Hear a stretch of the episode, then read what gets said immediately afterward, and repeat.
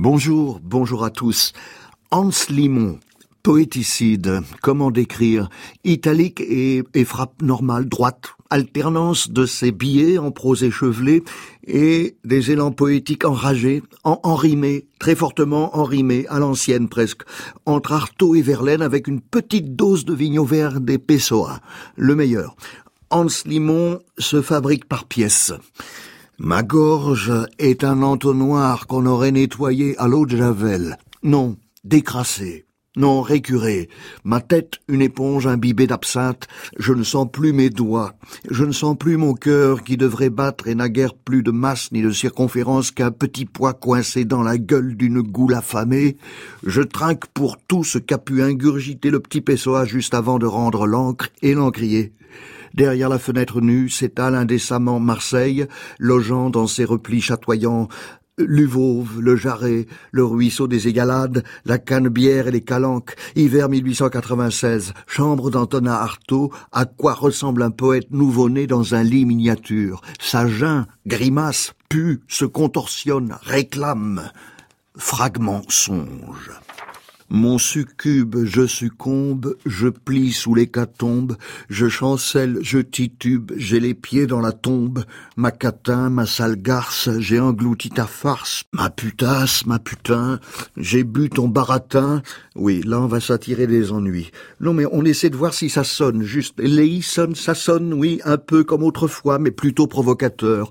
Stridge, l'ami, goularpie, monstrueuse aridelle enroulée d'un serpent sensuel et cruel.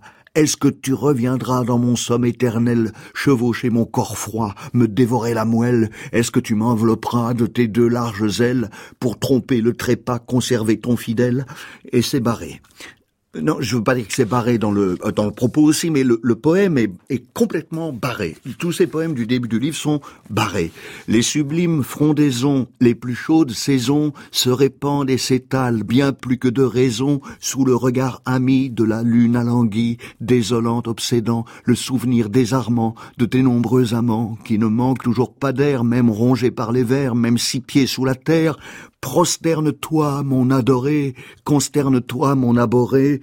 Et là, on se demande un moment si c'est pas une farce, un poème de potache. Non, non, bon, on continue, on verra tes flancs pandémoniaques et leurs penchants maniaques réclamant tous les soirs une vraie star du braquemar, un balèze de la baise bien membré, bien à l'aise, un missionnaire expert militaire de carrière toujours à son affaire, un génie du coït virtuose de la bite, une machine à orgasme, distributeur de spasmes, un colossal jouisseur qui burine jusqu'au cœur, une somnité du sexe, jamais à court, jamais perplexe, un athlète endurci, caucasien, circassien, circoncis, un chapiteau magique, un clown acrobatique, un sybarite ronflant, un troglodyte grouillant, un incendiaire pompier démonteur de sommier, un soudard ténébreux à l'humour tendancieux.